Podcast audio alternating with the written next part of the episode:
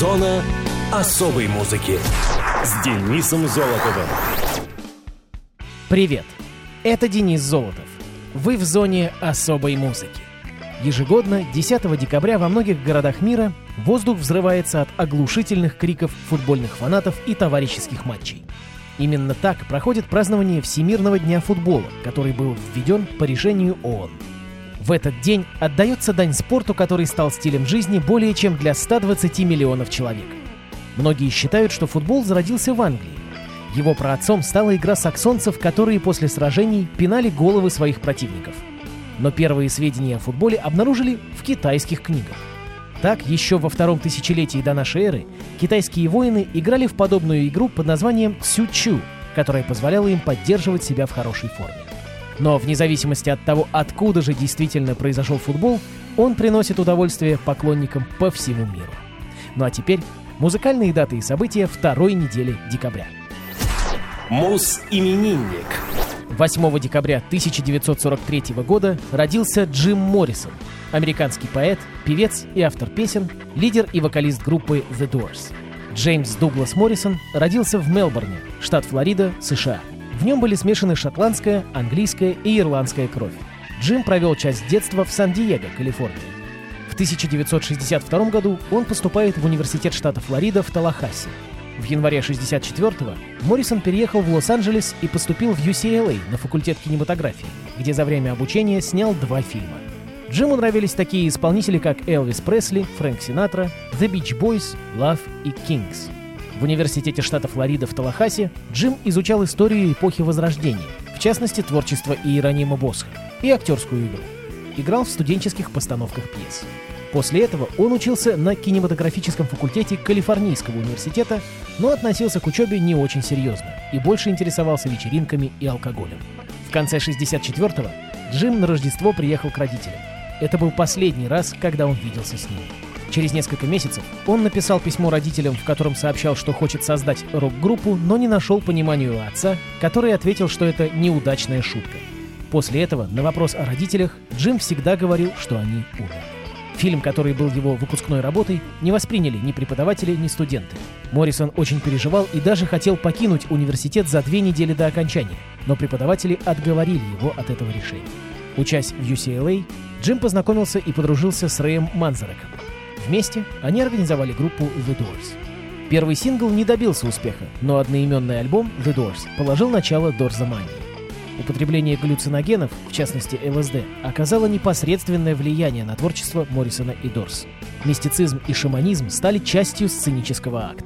Популярности The Doors во многом способствовала уникальная харизматичная личность и глубокая лирика их лидера – Моррисон был чрезвычайно эрудированным человеком, увлекался философией Ницше, культурой американских индейцев, поэзией европейских символистов и многим другим. В 1970 году Джим женился на практикующей ведьме Патриции Кеннелли. Свадьба была проведена по кельтскому колдовскому ритуалу. В дальнейшем судьба музыканта представляла собой скоростной спуск по наклонной плоскости, пьянство, аресты за непристойное поведение и драку с полицейскими. По официальной версии, Джим Моррисон умер около 5 часов утра 3 июля 1971 года в четвертом округе Парижа в ванной комнате съемной квартиры номер 17 на улице Ботреи от сердечного приступа после приема большой дозы героина. Вскрытие тела Моррисона, согласно французским законам, не проводилось. Это породило множество альтернативных версий смерти музыканта, распространившихся среди фанатов. Однако настоящей причины никто не знает. Среди вариантов назывались героиновая передозировка в мужском туалете парижского клуба Rock'n'Roll Circus или в соседнем кабаре «Альказар», а также самоубийство, инсценировка самоубийства службами ФБР, которые тогда вели активную борьбу с участниками движения хиппи и многое другое. Вокруг его смерти до сих пор ходят слухи. Моррисон входит в клуб 27. По свидетельству Робби Кригера и Джона Денсмора, когда участники The Doors обсуждали смерти Джимми Хендрикса и Дженнис Джоплин, Моррисон обронил «Возможно, вы пьете с номером 3». Джим привлекал поклонников группы своим необычным поведением. Он вдохновлял многих бунтарей той эпохи, а загадочная смерть музыканта еще более мистифицировала его в глазах фанатов. Джим Моррисон считается одним из самых харизматичных фронтменов в истории рок-музыки. Журнал Rolling Stone включил его в список 100 величайших певцов всех времен. А в зоне особой музыки Джим Моррисон и The Doors. People are strange. People are strange when you're a stranger. Faces look ugly when you're alone. Women seem wicked when you're unwanted. Streets are uneven when you're down. When you're strange, faces come out of the rain. when you're strange, no one remembers your name. When you're strange, when you're strange, when you're strange. People are strange when you're a stranger. Faces look ugly when you're alone. Women seem wicked when you're unwanted. Streets are uneven when you're down.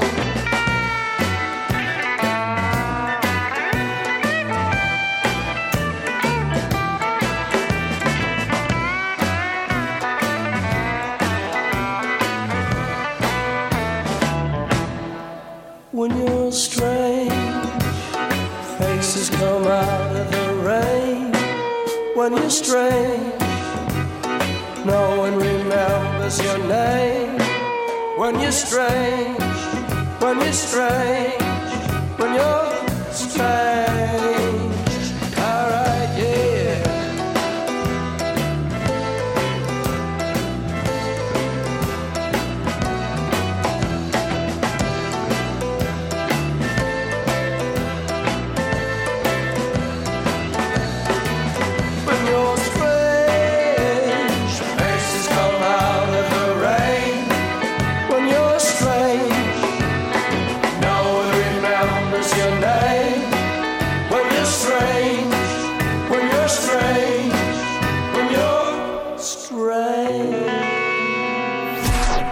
Муз-события.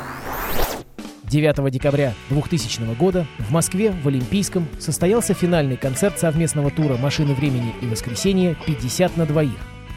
По мотивам выступления был выпущен одноименный концертный альбом. Он вышел в 2001 году на Synthes Records. Альбом состоит из 36 песен, записанных во время концерта. Также в 2004 году вышел DVD с записью выступления. В 2000 году Андрей Державин вошел в состав группы «Машина времени» в качестве клавишника. Это вызвало невероятно бурную реакцию в среде поклонников рок-музыки. Как исполнитель песен «Не плачь, Алиса», «Чужая свадьба» и «Катя Катерина» может прикасаться к рок-н-роллу? Такое казалось совершенно немыслимым. По крайней мере, людям, воспитанным на несложной формуле «рок — это хорошо, а попса — плохо». Лидер «Машины времени» отвечал спокойно. «Попуститесь. Главное, что Андрей устраивает нас как музыкант». Державин действительно выглядел надежнее, чем харизматичный, но непредсказуемый Петр Подгородецкий. Следующим неожиданным музыкальным ходом стал проект «50 на двоих» с группой «Воскресенье». Московские коллективы выступали одновременно на одной сцене. На тот момент Евгений Маргулис играл в обеих командах. Этой идеей устроители значительно облегчили себе задачу. Ведь искать спонсора на два разных юбилея с одной и той же аудиторией было трудно и неконструктивно. Оба события в тени друг друга потеряли бы свою значимость. Удалось придумать свежий пиар-ход и реализовать программу на несколько лет. Перед московским выступлением в декабре 2000 года Андрей Макаревич отказался давать интервью прессе. Концерт представлял определенную сложность не только для музыкантов, но и для техников и звукорежиссеров на сцене. Требовалось установить большое количество аппаратуры. У групп тогда были разные динамические диапазоны. Машина играла громче, а воскресенье тише, поэтому стояла задача соединить одно с другим. На площадке размещались две ударные установки Ефремов и Шевиков, бас-гитара Кутиков, клавишные Державин, две электрогитары Макаревич и Маргулис, три электроакустические гитары Романов, Сапунов, Маргулис, а также полуакустический бас Вашборн, Маргулис. Ближе к концу сета оба состава сыграли песню Imagine в память Джона Леннона, так как 8 декабря исполнилось 20 лет со дня его смерти. В альбом композиция не вошла по причине ситуации с авторскими правами. А в эфире Радио ВОЗ трек под названием «Кто виноват?».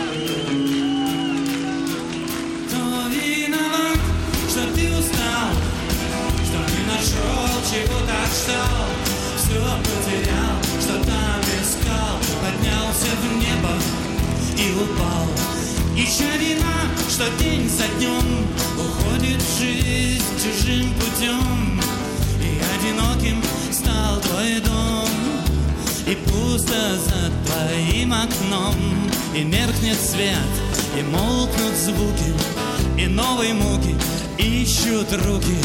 И если боль твоя стихает, значит будет новая беда.